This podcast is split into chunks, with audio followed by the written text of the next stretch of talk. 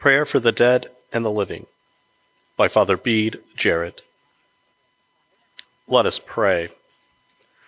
We give them back to you, O Lord, who first gave them to us.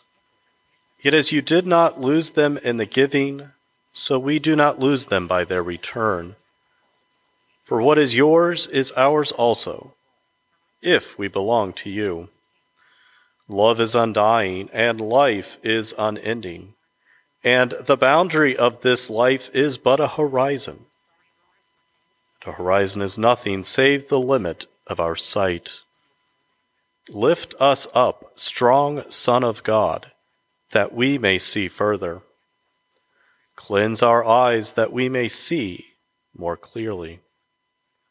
And while you prepare a place for us, prepare us also for that happy place, that we may be with you and with those we love forevermore.